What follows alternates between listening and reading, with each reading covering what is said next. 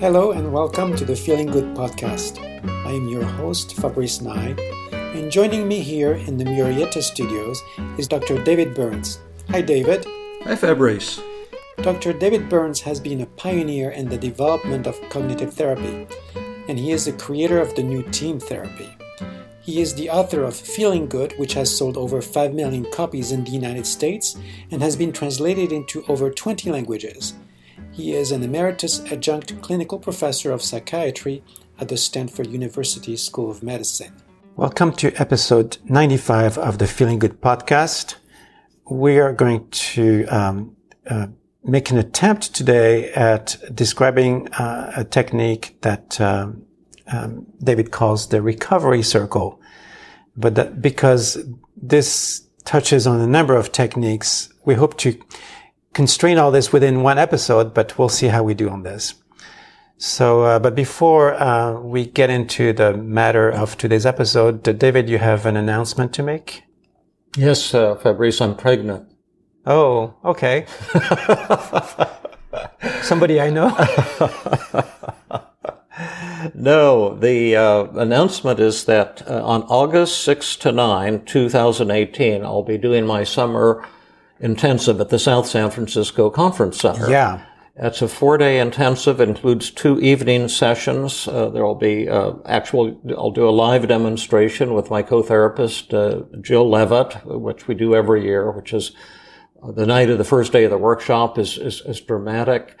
Uh, the participants will do their own live work the evening, the third evening, the evening of the third day of the yeah. workshop, and you're going to learn tons of techniques, team therapy techniques, uh, CBT for dealing with depression and anxiety. It's the best teaching of the year, usually, usually for a number of reasons. Yeah. Not the least of which is I have will have a lot of helpers from my Tuesday group at Stanford as well as from the Feeling Good Institute, and they'll be there to help you with the small group practices. Of course, I will be helping you too, providing individual uh, feedback when you practice d- different techniques. It's it's a fabulous training experience. It, it's usually a fabulous personal experience as as well. Last last week, the facility wasn't very good, but the the group was phenomenal. It was just amazing. And this year, we're moving back to the very superior uh, facility, the South San Francisco Conference right, Center. So you, you meant last year's facility was, yeah, last year a bit difficult. Yeah, yeah. yeah, it was a kind of a crummy hotel, but now we're going to be in a great facility. And so come, come, come if you can. And to register, you can go to my website, feelinggood.com. That's one word with two G's in the middle, www.feelinggood.com. And you can find all the information on the workshop tab uh, you can find uh, information, details, registration, cost, uh, all, of this, uh, all of this stuff. So if you're looking to attend one of my workshops, the, this this is the one to attend. And la- in recent years, we've had people from all over the world.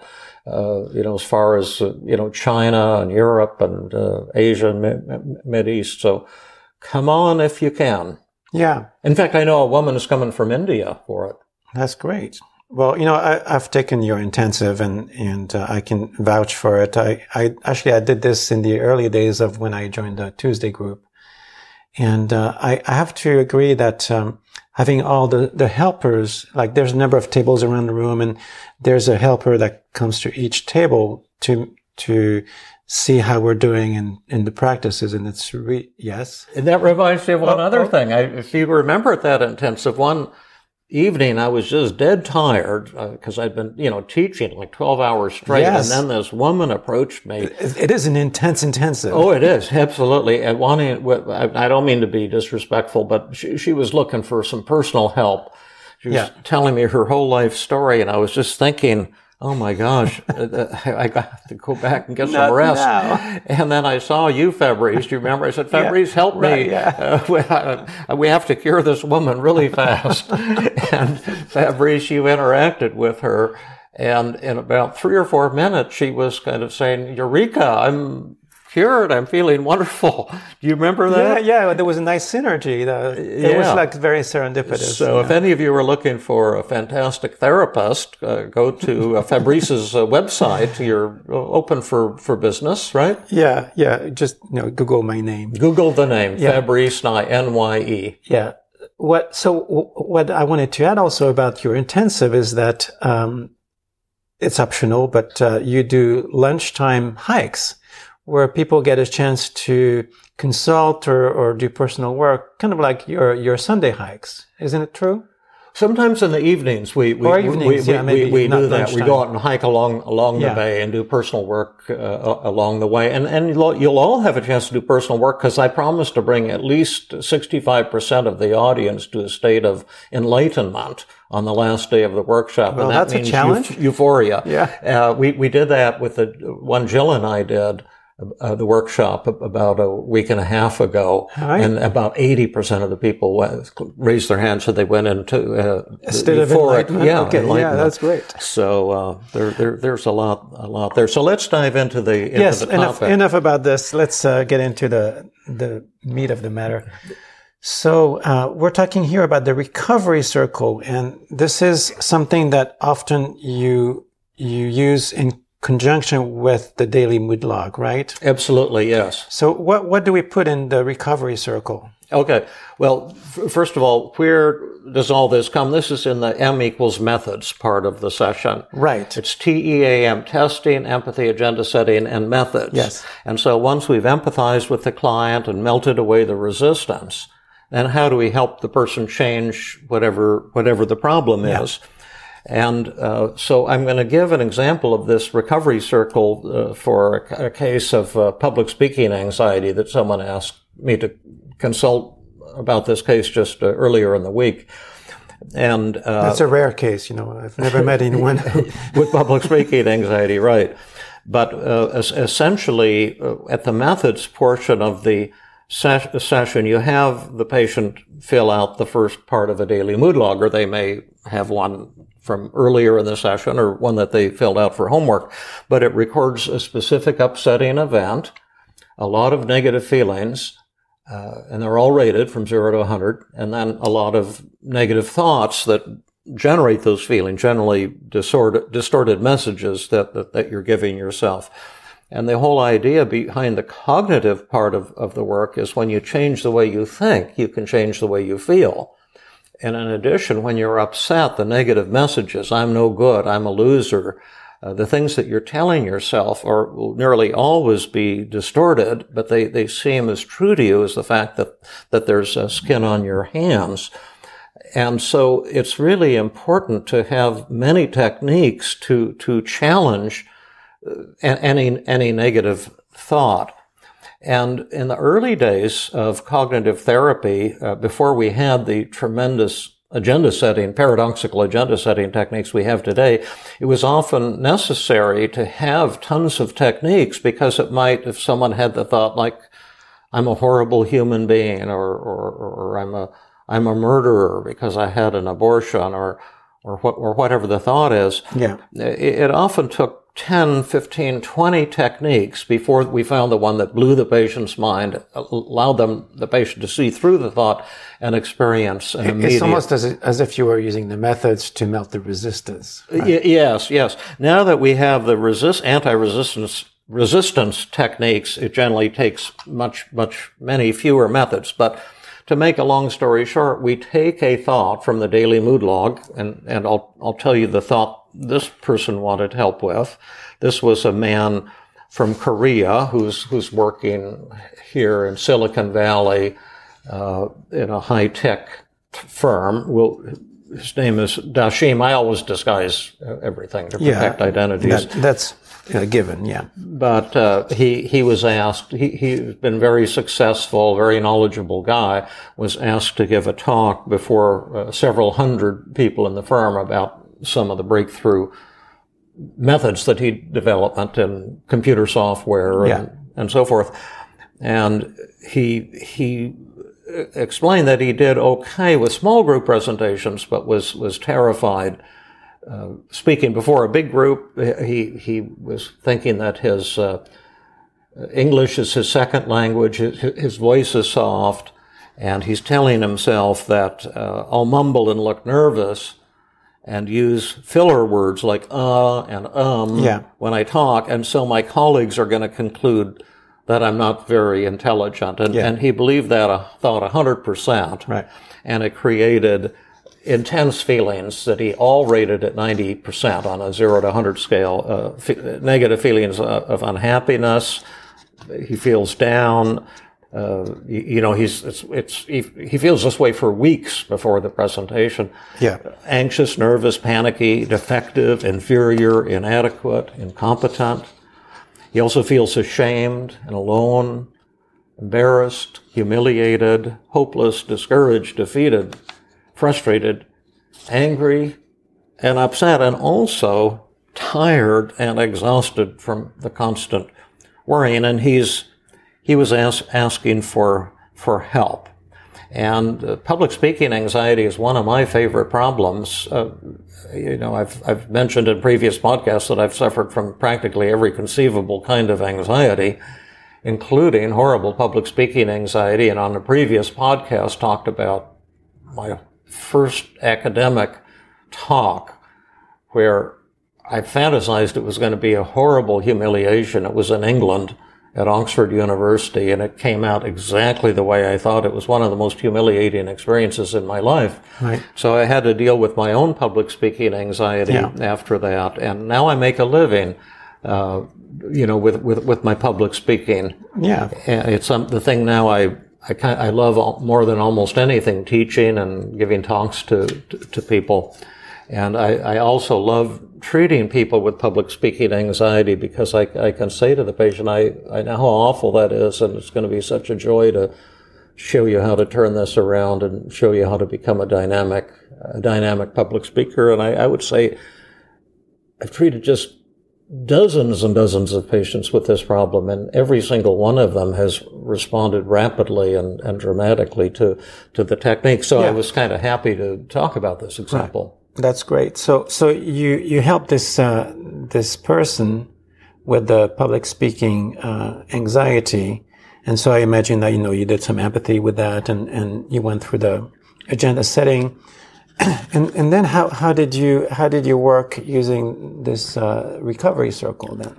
Well, first, I'll just read the names of the techniques that I put in the recovery circle. But what I do, you know, in a specific way, I, I hand the recovery circle to the client. We'll Yeah. have one of these in the show notes. And by the way, if you go to the show notes, if you can, like a lot of you Which we encourage people to do. yeah, you're, you'll get so much more. I know there's tons of materials. You know, I know it's it's nice to listen to the uh, to the audio, but uh, until you you see this in with your visual eyes, you know, um, you can actually uh, get a lot more just to to get those materials. Yeah, particularly if you're in a therapist wanting to learn to use them with your clients, Yeah. or if you're a client or, or just a person struggling and want to help help yourself, those written materials are can be amazingly helpful. And as long as you're looking at the show notes, uh, do leave some comments. We're, we read those and uh, and we try to do our best to respond. Yeah, and I, I respond to them too because Yeah. if you comment, then they go into my email. Yeah. and then I'll, you know, most of the time give, give you a nice nice response. So we have a little dialogue. And so the, the, the techniques, of course, the, the empathy is a given. Uh, but but the techniques on the recovery circle for this fellow will start out with, uh, and I'll just read them, and then we can talk Yeah. talk about them. Yeah. Uh, and and the way the recovery circle is, if you're in your car, it's a circle with uh, 16 arrows Yeah. going out of it. And at the end of each arrow, there's a box, an empty box, and in that box, I write The name of- of a method, yeah. one of those 50 methods Yeah. that we went over la- Yeah. last week. And so you can get 16 methods on one recovery circle. And then there's a second recovery circle numbered from 17 to 32. The Yeah, if you want to spend the entire week working with that person. yeah, yeah. Well, you, I, I've often done this and come up with as many as 25 or 30 techniques for just that one negative thought. yeah. And it's, it's really good because then you see, well, I've got all this firepower to help, help this patient. You can Mm-hmm. show the recovery circle to the patient and it gives the patient two messages. First, I know this is going to be tough. Yeah. Because you've struggled with it your whole life. So that sets the expectations. Yeah, and, and that's why we've got all these methods Yeah. to, to help you. But at the same time, we've got so many methods to help you. It's Yeah. an absolute Right. slam dunk that we're going to crush this problem. Yeah. And um, so it's it's it's good from that point of view. Now, the techniques uh, for this thought, I'll mumble and look nervous and use filler words like um and uh so my colleagues will conclude that I'm not very intelligent. Yeah. And so this thought is uh, written in the center of the circle. Yes. And that's the thought that's actually causing the negative yeah. emotions. The public speaking is not making him nervous. Right. It's this distorted sure. way that he's uh, thinking about yeah. the experience. And so, uh, positive reframing uh, is, is the first technique. We'll talk about that in a minute. And then identify the distortions. Yeah. We'll talk about how that works. That's a second technique. Then the straightforward technique, the double standard technique. So um, I'll stop you here for a second. The, the four techniques that you just mentioned, empathy, positive reframing, identify the distortion and the straightforward technique, which we've, by the way, talked about in our last podcast episodes uh, on the, the 50 ways. Uh, those are always in the recovery circle. They're always the first four. Yeah. Yeah. But after that, those are techniques that you've selected for this particular thought. Can you briefly say a word about how you selected them? Well, uh, yes, people have always wanted rules for how to select That's techniques. Right. Yeah. And through the years, I always said, please don't ever look for that. Yeah. You just go through the list. If something looks good, you put it in, a, in one of those, those boxes. But people have pushed me and pushed me and pushed me. People want formulas. So right. I have created a table, yeah. which is in my psychotherapy ebook where you can look up the distortion in the thought and that'll show you which techniques are the most effective. Like there might be five techniques that are particularly good if the, if the thought has all or nothing thinking or yeah. techniques that are very powerful for should statements. That, that type of thing. In addition, the chart shows that for some some problems like depression, certain kinds of techniques will, will work. Yeah. For other problems like any anxiety disorders, there's other techniques that, that will be especially helpful. Yeah. For relationship problems, certain of the 50 techniques are very effective for those yeah. kinds of problems. And right. for habits and addictions, uh, there, there's a whole other group of, right. of, of techniques. It, it is not the case that one size fits all. And that's why in team therapy, in the methods part, see, we talked about 50 methods last week, but there's actually now I'm, I'm using 101 basic methods. It, it, it's, the list grows all the time because some some techniques are good for some problems. Other techniques are good for other problems, and it's not true that one size fit, fits all. You know, for for decades, therapists are trying to find the one good technique that will cure everybody. So mm-hmm. Freud said it was free association on the on the couch, and and then uh, uh, Carl Rogers said it's empathy is what everyone needs. If you just learn how to empathize, yeah. people will do the rest. And and then you've got EMDR and ACT and CBT and, and DBT and everyone's got, or body work or, yeah. or everyone's got something that they think is supposed to, to cure everybody. And, and everyone's right, in a way. All those techniques have value. Yeah, yeah. But, but there isn't any one technique that, that that's going to cure yeah. everybody. And yeah. even two patients with the exact same public speaking anxiety or the exact same panic attacks will generally not respond to the same techniques. Yeah. So I've my techniques are drawn from a dozen or more uh, schools of therapy. Mm-hmm. In, in team therapy is not a school of therapy. You can draw any methods on any method you want. We have fifty or hundred that we use, but there's even although more. I have to to say that you know ninety percent of what what you work with is derived from uh, cogn- cognitive and behavioral methods. Well, a lot of it is, but a lot of it isn't because uh, I don't think the motivational techniques are cognitive. I don't True, think yeah, the interpersonal yeah. techniques yeah. are cognitive cognitive and, and exposure isn't cognitive. And what's so, behavioral? Yeah, that's true. Yeah. That's true. But yeah, there's a lot of cognition in there, but the, you can, you can put anything in the mix. That, yeah, I agree. That you like. And, and I do. Yeah. Right. Some of the methods that you don't use, so.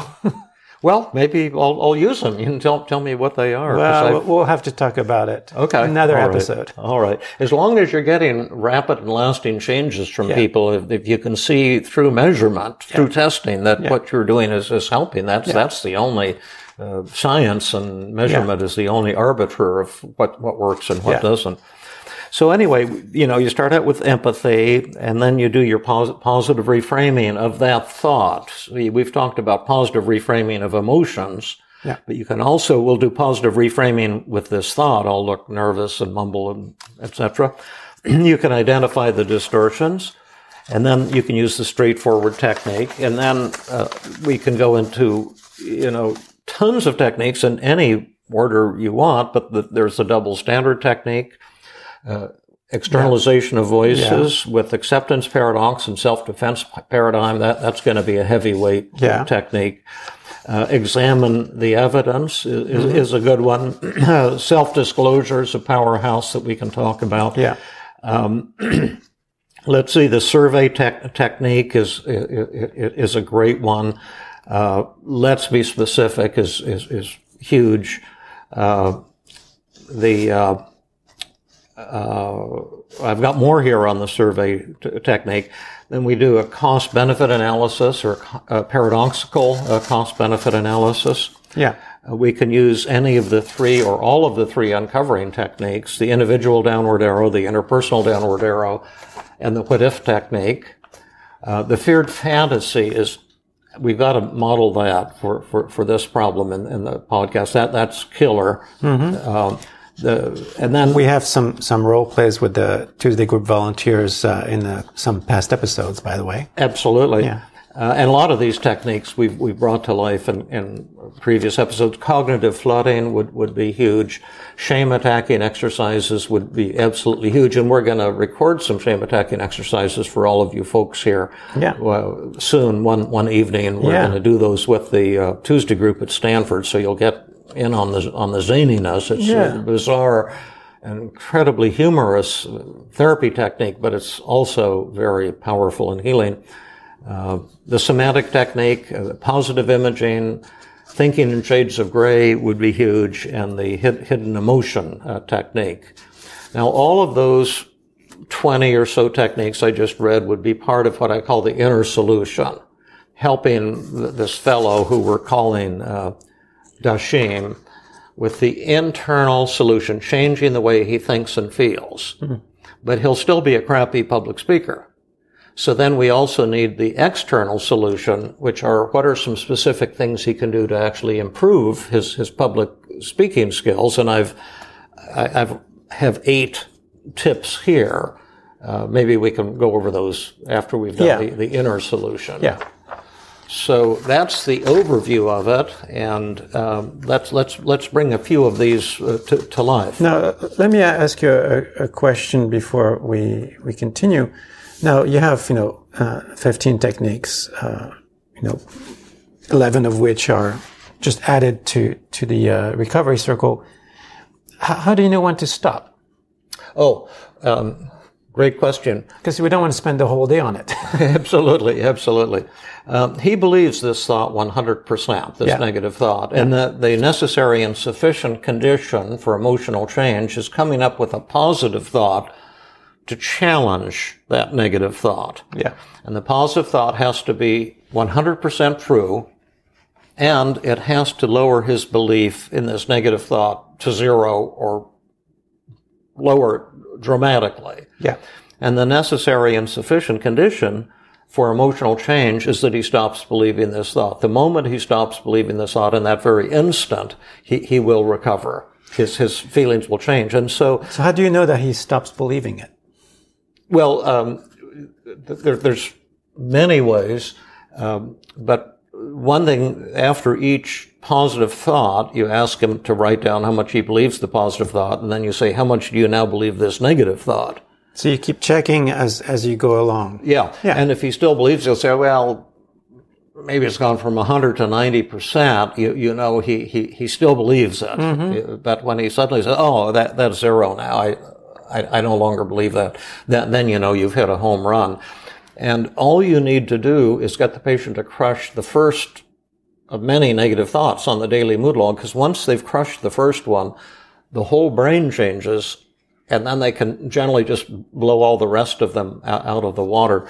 The other way you can find out is using externalization of voices. We we can we can try that one. role play it too because you can tell when you're doing externalization of voices if a person is going into enlightenment or, or, or they're still s- struggling. Right, because um, in in all the examples that we've seen um, in our podcast of using the externalization of voices, um, you never do it on just one thought that I can recall. So I always been- start out doing it on one thought. yeah, And we do role reversals back and forth until the patient has just totally blown the thought out of the water. Yeah. And then I immediately jump in and attack them with the other thoughts on the daily mood log. And usually they can just blow them out, of- uh, out of the water too at Right. that point. So, so that first thought that you start working on, the one you put in the center of the recovery circle, seemed to be like a, a key thought. How, how do you select that? I just say to the patient, what thought do you want to work on first? And whatever they say, I say, that's a great one. Let, uh, I'd love to work on that one because usually all the, th- the thoughts on their daily mood log are good ones. I help them set up the daily mood log and word the thoughts so I know for sure they're all thoughts that we can work on effectively. We may need to do an episode on that too, because there's a there's a little bit of a of a skill to that. Well, people have asked for that. A, a, a really uh, hardworking and uh, uh, therapist in the Central Valley, da- Danny Prine, Yeah. uh, has asked for a podcast on that exact Okay. Well, to- topic. we'll have to do that. Yeah. Hi, Danny. I hope you're listening. Um, all right. So moving on. okay, so let's start out with positive reframing because we Yeah. do that at the agenda setting phase. Yes. Uh, what do the negative feelings show about you that's positive and awesome? Yeah. And what are some advantages of the of this negative feeling, shame Yeah. or anxiety or depression or anger or whatever it happens to be?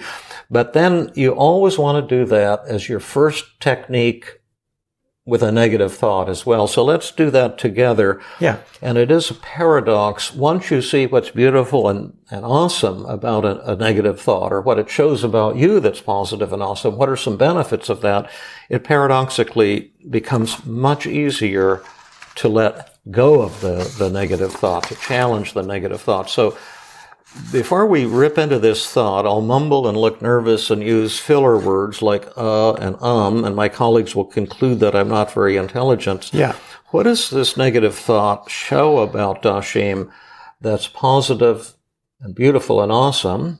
That's the core values. And I'll, I'll keep track here on a piece of paper. Yeah. And then are what are some advantages or benefits? Right. So I'll, I'll, I'll pretend to be Dashim and, and look into that. So um, the, the fact that I have this thought is that I'm doing some self monitoring. That in and of itself could be an advantage doing self monitoring.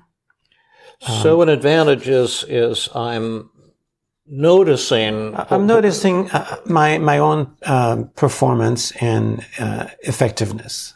noticing and mon- yes, and and uh, you would need to do that in some way to to improve. Yes, absolutely. You know, if I don't notice that I'm just doing a crappy job, I'll keep doing a crappy job. Oh, that's awesome. Uh, that's a huge advantage. Yeah, it Good. is. Um, also, what are some other advantages? Um, th- this this thought is going to make you very anxious and insecure. What are some Yeah, so benefits it's, it's of that? so it's provoking some of the emotions are listed on the on the daily mood log, and um, uh, those emotions in and of themselves, I f- have some advantages because they kind of, you know, spur me into, you know, um, trying to improve. They, uh, you know, keep me on my toes. Yeah, now let's look at what you ju- just said. It motivates me to to to improve. Uh, is is that true? Well, not always. Some, sometimes they kind of like Well, I- undermine. I, I me. heard that at, at, at- Google, you're one of the top engineers. Did I hear incorrectly? Um, I You told me you're, you're getting some of the highest ratings of anyone at Google. well, that that could be true. Yes. And so, uh, would you say that your anxiety has motivated you Well, throughout your life? I, I guess that there's a possibility there. Yes. okay. and so, um, uh, what, what are some other uh, good things about this th- this thought? Oh, and by the way, uh, didn't didn't your anxiety bring you to me? That's true. Yes. Well, what could be better than meeting me? well, I, I have to agree there. You know? but, but not to take it out of the joking, you know, we are going to work together and turn you from a crappy public speaker that you are now into a dynamo. Yeah. Would that be good? Uh, yes, if if that's what the result is, absolutely, that, that's a big advantage. Okay, so so Im- Im- improve my uh, my public speaking, and it's so cool when you find out the secret of becoming a dynamo. It's, Yeah. it- it's it's always very It not is. what you thought it was going to be, No. and it's uh, it's cool. Yeah. So you're going to improve. What what what does this show about your core values? Well, um, there's a number of things that I care about. One is to, Oh, by the way, what did I just do? What therapy technique did I just use? um, well, we're doing positive reframing. What, Right, but I slipped something in there, dangling the. Oh, dangling the carrot. Oh, right. We haven't talked about this. Uh, right. It's well, right. It's just Yes. it's one of the paradoxical agenda setting techniques, and every therapist would do it in their own way. I do it in Yeah. the way David does it. But what I'm saying to the person, I'm dangling the carrot. I'm saying I, I have something good for you. Yeah. And if you if you can't do that, the, the question is why should the person be coming to see you? Yeah. Uh, you, you it's it's it's saying it's get, get, getting the it's one of the techniques to help them overcome overcome re- resistance. Yeah. Yeah. What what does this uh, thought show about you and your core core values? So, so for sure, I care about doing a good job. Okay, is is is, is that true? Yes, that is true. Um, so so you have high standards, right? As high as they need to be in, in that context, for sure. Yeah. And and is that important? Is that a good thing to care about doing a good job? It's necessary. Yeah. Yeah. Yeah. Don't want to be, be a slacker. Yeah, exactly. And you're, Yeah. you're definitely not. Yeah. You accomplished a tremendous amount in your life. What, what else does, does this show about you and your core values that's positive and awesome? Well, uh, I also uh, care about communicating um, knowledge in a clear and Oh, understandable yeah. way. Yeah. And could we also add it shows that I care about my colleagues? That And my that true. relationships Yeah, with that- my that would be colleagues? true. Yeah, for sure. Uh, is that a good thing? I don't know. Oh, I I- see. You're saying you, or maybe you're telling me you kind of don't give a shit about your colleagues. Is that true? You don't Well, care that, that's what they not think that's about not what you? I'm saying. What I'm saying is that you know, caring too much about uh, you know my well, all of relationship these with things, them. all of these things are uh, two-edged swords. that's right. But yeah. what's the positive side of, of, caring about your colleagues and wanting? well, relationships are important. is that true? Yes. Yeah. So you care about relationships, Yeah. and, and and you care about communicating clearly. Yes. Is that important? It's important to me. Yeah. What else does this show about your core values that's awesome? Um, I can. I can help out if you Yeah. get stuck. But Yeah, you're what- doing great. I'm, I'm sure you have some ideas there. Why don't Why don't you uh, kick in some of yours? Well, it, it seems to me that you're honest about your flaws Well, I am with you. I, I don't think that I am and with, with yourself. with myself. Yes. Uh, is, is that an important quality? Because some people deny their flaws. They think Um, That- they're the greatest. Yeah, I know some people like that. right. So, so, uh, and so, are, are you blaming the world, or, or are you being accountable? well, being accountable. Is yes. that an important thing? I would say so. And would would would you say that uh, this uh, thought portrays you as uh, arrogant and narcissistic, or humble? Um, I'm certainly not arrogant. I, I can see that, uh, you know, I'm not the greatest star in the bunch. Yeah. And and uh, so let's put. Can we add humility to, to our list? That's actually one of the things that uh, will be the key to your becoming charismatic, and one of the things that I actually like about you an awful lot. Uh, kind of my, my heart goes out to you, and you come and you're you're saying I've got this problem, and I'm not feeling very, Yeah. very good about it, and uh, I- think that's a, a beautiful a beautiful quality. Now, given now, now al- al- also one other thing that doesn't your your uh, anxiety maybe would protect you from embarrassment. Like you, you could kind of turn down public speaking, um, you, you know, and also I mean, it, it would, but I don't think that would be a good thing. right. Well, that's true. Uh, facing your fears uh, is That's right, shows yeah. tremendous courage. Um, um, the, the, the, the thing is, is, is, is that your uh, anxiety may, may protect you uh, from, uh, from, from disaster. Uh, and, and, and what, what I mean by this is, is that if you, if we had a magic button and you pressed it and you stopped believing this thought, Yeah. maybe you, you wouldn't prepare and then you'd get up there and, and make a total fool of yourself. And I wouldn't care. Uh, yeah. Well, that, I guess that's a possibility. Yeah. So the uh, anxiety, you know, protects you in, in, in a way. Yeah. It, it, it, it um, Yeah. So we've got four advantages and two, four, six, seven beautiful things Yeah. that this thought shows about you. So given all that, maybe this isn't a thought that we should be challenging. Yeah. Maybe we shouldn't. Okay, is there anything else I could help you with today? Well, actually, um, I, I needed some money. Uh, Can you, can you spare some? No. Yeah. Um, I, of course, I'm, I'm here to do some work on the, on the public speaking. And of course, I want to, to work on this thought. Yeah. So you, Although I can imagine that sometimes people may just say, you know, this is kind of useful for me. yeah, in, in which case then the therapist can sit with open hands Yeah, and not try yeah. to change someone, Yeah. change someone against their will. So should we assume that Dashim does want help? Yeah, I think so. You, Dashim, would like some help with Yeah, this? yeah. So would you be willing to dial down your belief in, in, in this thought from 100% to some lower level? If I can show you how to do that. Yeah, I I would see dialing down would be would be good. Um, it'd be probably true that I may still mumble and look nervous and use filler words. It doesn't necessarily mean that my colleagues will conclude that I'm not very intelligent. So I'm willing to to look at that part. I love what you're saying. Now, just stop the role play for a second and ask the listeners what just happened, or ask ask you what just happened. Well, um, you know, there, there's a willingness to to question the the negative thought. Yeah, we haven't even come in with any of the cognitive techniques Yeah. yet. You're already almost ready to bat the thing out of the park. And that's Yeah. uh uh just an important teaching point is that since we've been doing the positive reframing and the other paradoxical agenda setting techniques, it's, it's unusual that we need all of these 15 or 20 techniques on the recovery circle.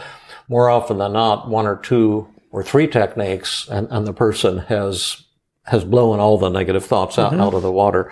But let's let's go on to another technique now. Identify the distortions. That's that's always one of the first things you do with a negative thought. Well, let's go through them one at a time and, and say uh, y- yes or no. Um, and the distortions are on the daily mood log on page two with brief definitions, all 10 of them. Uh, and there's a place to list them on the daily mood log right next to the negative thought using abbreviation. So what, what are some distortions you see in this uh, thought? Um, first one that's striking is uh, is uh, mind reading. Okay, and now uh, that that's great. So I'm going to tick that off here, and and t- tell me, Dashim, now why why you call that mind reading? Because you're absolutely right, and and why that might be a distortion. Well, I'm imagining what my colleagues will be thinking about me, Yeah, uh, where I don't even know what they're going to be thinking about me. right. Um, now uh, I'll just t- tell the listeners here uh, something that happened when when I told Dashim about my own first experience making a total fool of myself at Oxford University in England. How, how do you think he reacted? Um, probably surprised. You, you had this uh, this problem. surprised, but he also touched my shoulder and, and in a very gentle, comforting voice said, I'm so sorry that, that you had that experience. Ah. He showed tr- tremendous com- compassion. And why, why am I making that, uh, that comment now? well, um, What does that have to do with mind reading? Well, because then it's a little bit of a double standard. You, Well, you yeah. can start to see that if the tables were turned, you would react in a uh, empathic and compassionate manner rather than you know be judgmental. That, that, I love what you're saying. And it's also kind of examine the evidence. Yeah, that's right. See, you're someone Yeah, at Google yeah, who yeah. just heard about somebody who blew it worse than you could ever blow it. yeah, And, and rather than reacting with, with derision, you, you acted with uh, great warmth and, and, and compassion. Uh, what are some more distortions in that thought? Uh, So um, we're projecting something that hasn't even happened yet. So there is um, fortune telling. oh, absolutely. It's a classic example of fortune telling. What, what are some more distortions? You have the list there of 10 I distortions? I uh, I do have it. Yes. okay. What are some more? Um, so uh, another distortion would be that um, well, magnification is a, is a distortion that's common in, in there. Yep. He, he, he's magnifying how awful it would be to give a crappy talk. Yeah. Yeah. and probably thinking it would lead to the uh, downfall of his career and ruin Yeah. his Yeah, reputation. it's going and- to make the s- stock tumble. yeah, right, right. What, what, what else? How about all or nothing thinking? Um, In other words, is well, it- yes, yes, because um, you know, either I do uh, a plus completely perfect job, or I do the worst of the worst. Oh, I love what you're saying. and And, nothing in between. you and know. why, why is that unrealistic? Why Well, is that a distortion? Because you know, life is not binary. There's, there's always shades of gray. I love that. So would he, you're saying he would, that, so you're saying thinking in shades of gray, uh, he might not get a 99, but he might not get a 10. Maybe he'll get a 35% or a 40% or a 50%. Yeah. And, uh, that, that it's, it's somewhere, somewhere in between. Yeah. But also when he says everyone will think that I'm not very intelligent, he's, isn't he imagining that everyone in the audience thinks exactly the same way? Um, that's true. Yes. I mean, it, doesn't use the word everyone, but my colleagues probably assumes that all of them. Yes. Yeah. Uh, and there might be a couple of colleagues who, who have the thought, oh, wow, he's, he's really got lousy public speaking skills. Yeah. But he's assuming that, that everyone will be intensely judgmental and think that he is not very, very intelligent. Yeah. In fact, when when you see the words all or every in in the in the thought, it's Right. uh, a clue that there's all or nothing thinking. Right. Um, now, uh, we can brainstorm together. I also saw it as an overgeneralization for, for multiple reasons. Yeah, and, and that's something that I um, usually check in with my clients about because I don't necessarily know whether they're overgeneralizing, but they, they know in, internally. Yeah. And there's two levels of overgeneralization. One, he's thinking that if one person has negative thoughts about him because he mumbles or uses filler words, then, then everybody will. Yeah, that yeah, exactly. That that proves that everyone is the same and they, they all think the same way. Yeah. Yeah, yeah, which is not true. For example, I did this workshop with Jill uh, Levitt two weeks ago, and my gosh, she was just fantastic. She just, she's like you, Fabrice. She just hits the ball out of the park every time she opens her mouth. She, she's, well, you know her. You know her. I, I know her. No, She- no, I, I, I don't, I don't, I cannot claim to be uh, at Jill's level. I'm sorry. right, but she sparkles and, and Yeah. she is clear and compassionate. She's just mind boggling. And then she got an email from somebody who told her, you shouldn't be using so many filler words. I loved your workshop, but you use too many filler words. Yeah. And you ought to work on this. And it was so interesting because I hadn't, I, I didn't even hear it. Yeah. I had no idea. I was kind of happy because she's so fantastic. I'm thinking, I'm glad she's got a flaw here or there. But, uh, yeah, I mean, everyone isn't thinking about these things in, in, in the same way.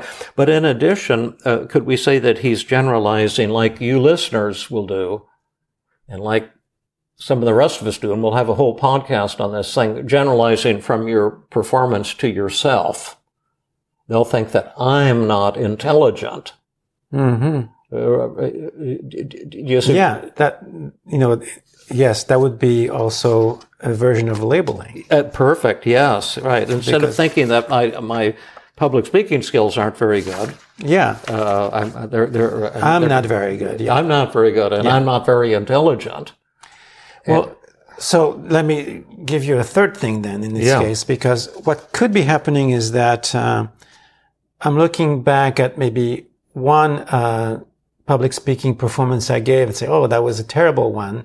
Therefore, I will always have terrible uh, public speaking performances. Oh, that's another one. Yeah. Yeah. Yeah. And, and that sells yourself short. Yeah. Yeah, that, that, that, that's a, and then like what you're saying, magnification and, and minimization, where there are other things that were hard for you, Yeah. Dashim, like your IQ is probably 180, but but you probably couldn't do calculus when you were three years old.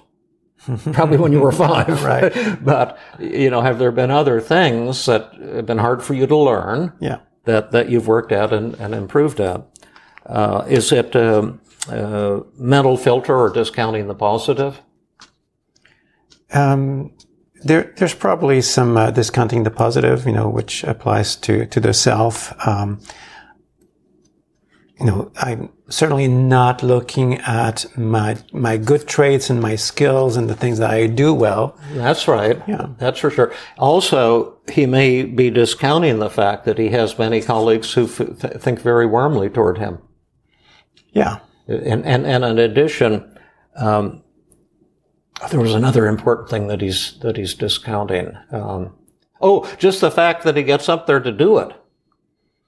Instead of running away and avoiding the way most people with public speaking anxiety. right, yeah. So if he Yeah, can get up there, up there, yeah. and give a, a mediocre performance, that would be equivalent to an out of the park home run. uh-huh. Be- Because he's confronting his fear. He's on the path, path to enlightenment. Well, we could go on and on. Is, is it a hidden should statement? Oh yes, And what's the hidden should? I should not be mumbling. I should, you know, do a great job Yeah, yeah, all the time. Yeah. that's the way it's supposed to be. That's the it's the rule of the universe that I should not mumble. You know? yes. I should have no weaknesses. Yeah, exactly. I should be, be able to master everything. Yeah. uh, instantly. And um, is it emotional reasoning? Um, I feel like I'm going to screw up, therefore I am. I feel like people are going to judge me, therefore they are. Well, I, I, I believe that uh, they're going to judge me. Uh, I think that the emotion there is anxiety, but it's already coming from a, Mm-hmm. So from I a feel thought. anxious, therefore I'm in real danger. Well, he's already um, believing that he's in danger. That's where the anxiety comes from. So I think that, Yeah, right. that the emotion is generated by the thought rather right. than the other direction Right. in this case. Well, I did a study of that in the Stanford Hospital. All right. The reciprocal causal links. Yeah. And uh, the, the study showed that negative thoughts indeed have a massive causal effect on negative feelings. Yeah. But negative feelings also trigger more negative thoughts. So when you get to feeling anxious and down and kind of worthless, you, you begin to have more thoughts like, oh gosh, you're going to judge me. I'm going to screw up. I'm going to, my reputation will, will be ruled, ruined. And I feel it. So, so it must be Yeah, true. so it, it intensifies the uh, the number of uh, you know negative beliefs that come up. Yeah. and finally, could we say, make a case for self-blame? Oh yeah, yeah. You know, not only does he see people as seeing him as not very intelligent, he's beginning to judge himself as not being very intelligent. You know. Yes, and rather than thinking what are some specific tools I could use to improve my public speaking, he's beating up on himself. Yeah. He's criticizing hi- himself and making himself feel feel Yeah. terrible. Well, um, we've only done three of the 22 techniques, and we don't have an infinite amount of time No. here, so we could just uh, bring a couple more to life. The, the the goal here, as you were saying earlier, isn't to give a complete course in how all these techniques work or all the ways to, to defeat public speaking anxiety, but just to say we've got a rich matrix of, of of methods. Yeah, just to remind people who are listening that you know we're going down the recovery circle, and we went from like one o'clock to four o'clock, and we're Yeah. continuing around the, the clock. The- so the next technique here would be the straightforward technique. Yeah, and just just and and and that actually you just say, can you think of a way to talk back to this thought? And you can do that while identifying the distortions. Actually, sometimes they'll come up with a really good killer positive thought when they're explaining why it's all or nothing thinking, or why they're explaining that it's it's mind Right, and, and that's how I like to work with my clients, saying, well, you know, if there was no labeling in there, how would you reframe this? Yeah, yeah. so that that's often you know as far as I need need to go Yeah. with uh, to the straightforward technique because because of the positive reframing Yeah. that's lowered the resistance. And, but and at this point would be a good time to to say, so how, how much do you still believe this thought? y- yeah, And see if it's still at 100%. absolutely. Now suppose it. It, it's still pretty high. We need Yeah. some more techniques. How would the double standard technique work, Fabrice? So the double standard technique, which we have demonstrated recently, um, would be to imagine that uh, Daishim has a friend who comes to him with uh, a similar problem. You know, a really good friend who has public speaking anxieties and who, just like him, is very bright, is, uh, you know, working in, at a high level in his company and is asked to give a presentation.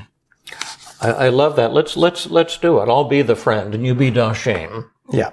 And I want to see Dashim how you would talk to a to a dear friend. Yeah. Could I talk to you for a minute, Dashim? Sure. I don't know if you're aware of this, but uh, I have to give this talk at Google uh, in a few weeks to several hundred people, Yeah.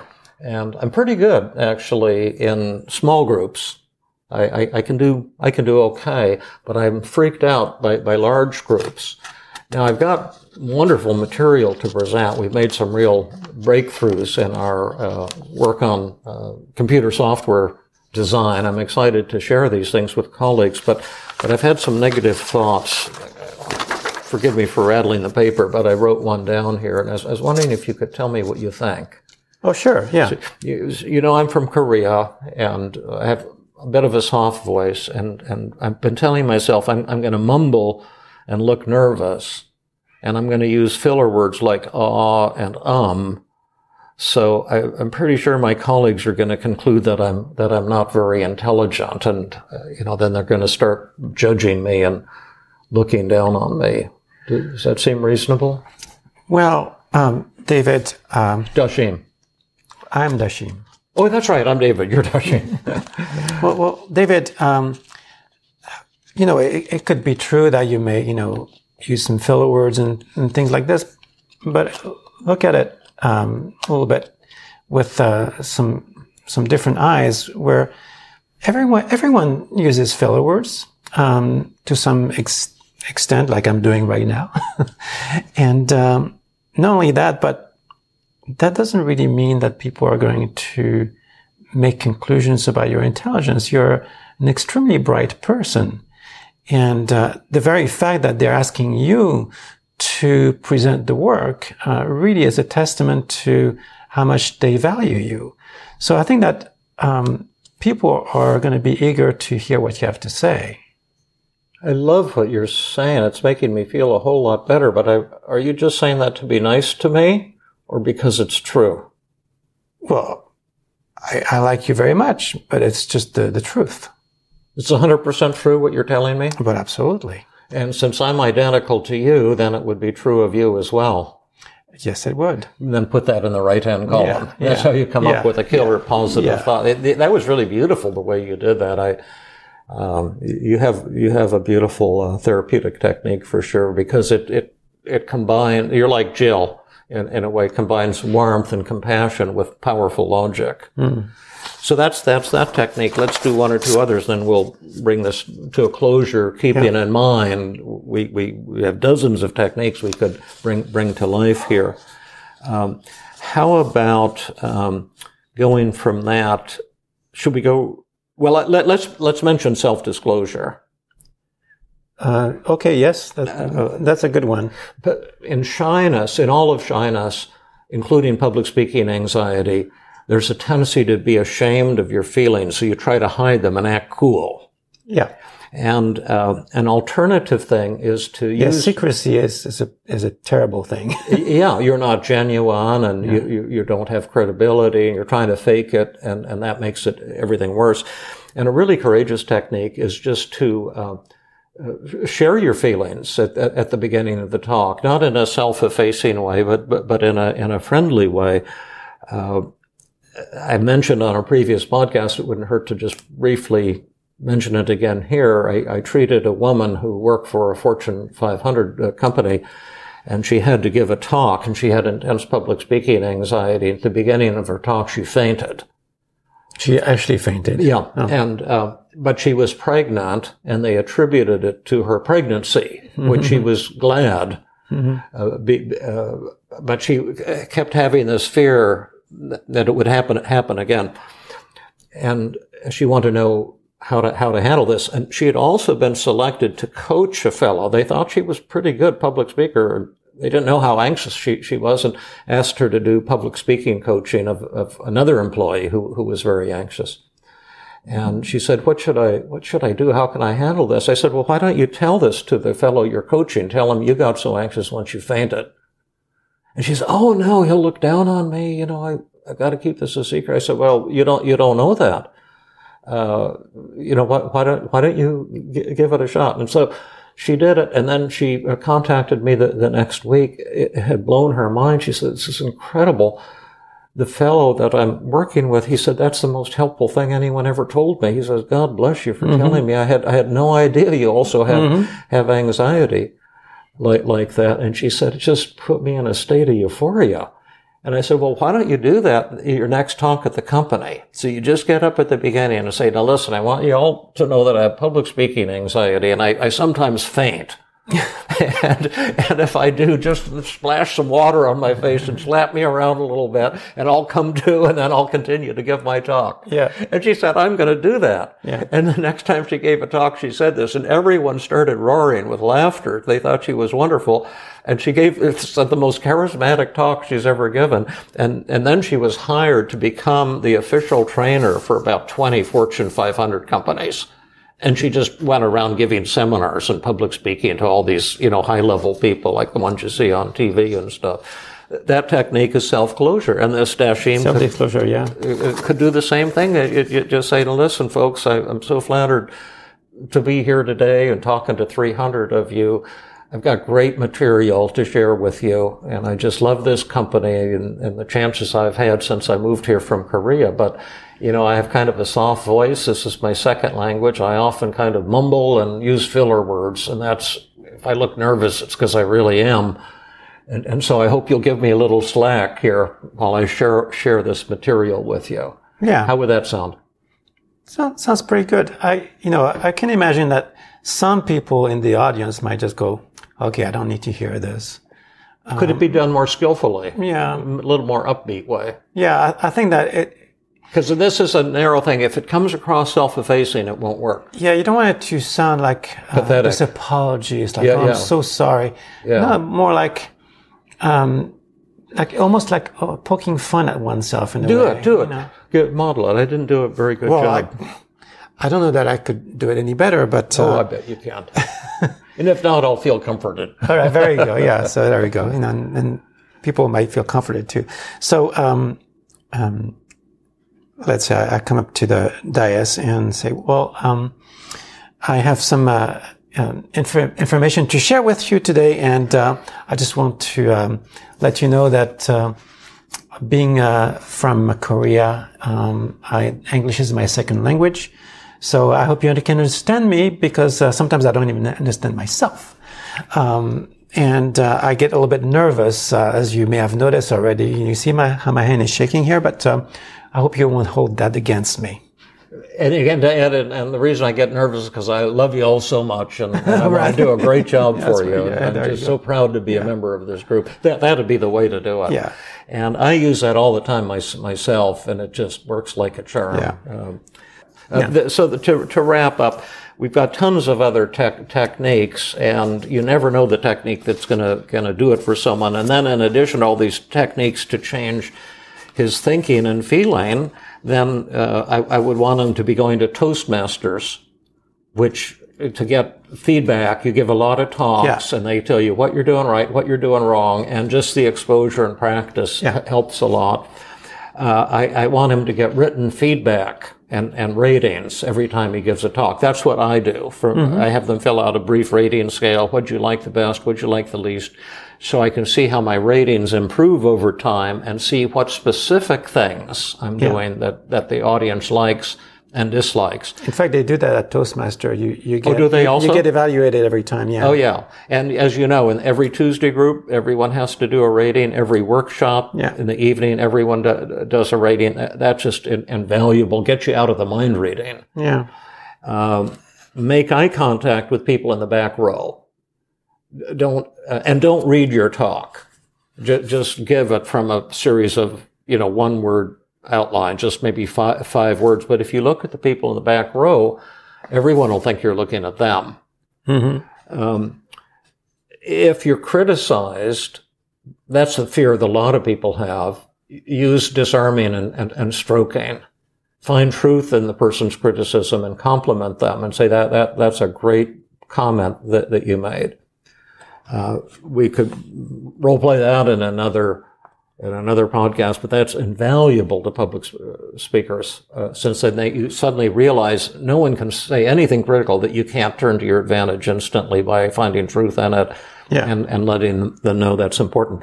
If you don't know the answer to a question, just say, wow, that's a good question. And you know, I don't know the answer. I once took this advanced statistical modeling course from this guy in Philadelphia, James Arbuckle, who had the reputation of being a, a mathematical genius. He was such a clear teacher, and I used to ask him questions all the time about things I couldn't figure out. And he, he would always say, You know, David, I, I don't know the answer to that either. And he says, It's such an important question. Mm-hmm. And I respected the heck out of him for, for, Yeah. for saying that. Right. He Yeah. was one of the top statisticians in the world. Yeah. And he was saying he doesn't know the answer to ton, tons of, of questions.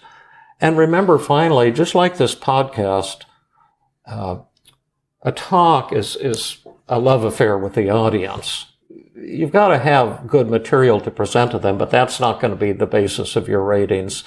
It's can you make them feel good about them about themselves, uh, to relate to them as colleagues, uh, as, as, as, as friends, instead of trying to impress them with your own skills or worrying about your own faults. So let, let them know what's really, what's really great about, about them. And boy, that, that just uh, transforms. When I remember to do that, it just transforms my workshops from Yeah. good to great and, and, and, beyond because Yeah. that, that connection, people are lonely and they're looking for warmth, even from a public speaker. Yeah. It's part of reading the room. Yeah. Yeah. You know, comedians are really good at that. Who are? Comedians. Oh, yeah, yeah. Yeah. Right. Yeah. And you probably develop a skill for it if you do enough public speaking. Yeah. You begin to resonate with the I, I- people. I would think so. Yes. So, so that that's for the the recovery circle. I Yeah. think that uh, that was a, a good demonstration. Um, you know, we didn't go through all the techniques, but that was not really the the point. Um, anything else you you would like to add? No, um, j- just that there were tons more techniques we, Yeah, we, we could use, and I- and I don't stop working with a person until we've hit a home run and just blow the negative thoughts out of the water. And And, and maybe we'll we'll do another episode specifically on public speaking if uh, people are interested. yeah, I have several unpublished chapters I just found on my computer t- Yeah. today, so Yeah. there's there's a great deal to be said. If people are interested, email me and let let me know you want more on public speaking anxiety. And one thing I would like to add is uh, today we're uh, using a new set of microphones, and uh, we hope still recording? it's still recording, and, and we hope that we're going to get uh, good quality in there. But uh, uh, we'd love to hear feedback from people if the sound is better or different or worse. You know, we'd, we'd love to hear about this. We, we're hoping that this will improve our sound quality. Until next week, then. Thank you, Fabrice. Bye, David. This has been another episode of the Feeling Good podcast. For more information, visit Dr. Burns' website at feelinggood.com, where you will find the show notes for this podcast under the blog page, and where you can leave your comments and questions. The website has an abundance of resources for therapists as well as non therapists, including books, workshops, a list of online training groups around the world, and much more. Theme music is Gypsy Jazz in Paris, 1935, composed and performed by Brett Van Donzel. I am your host, Fabrice Nye, and I invite you to join us next time for another episode of the Feeling Good podcast.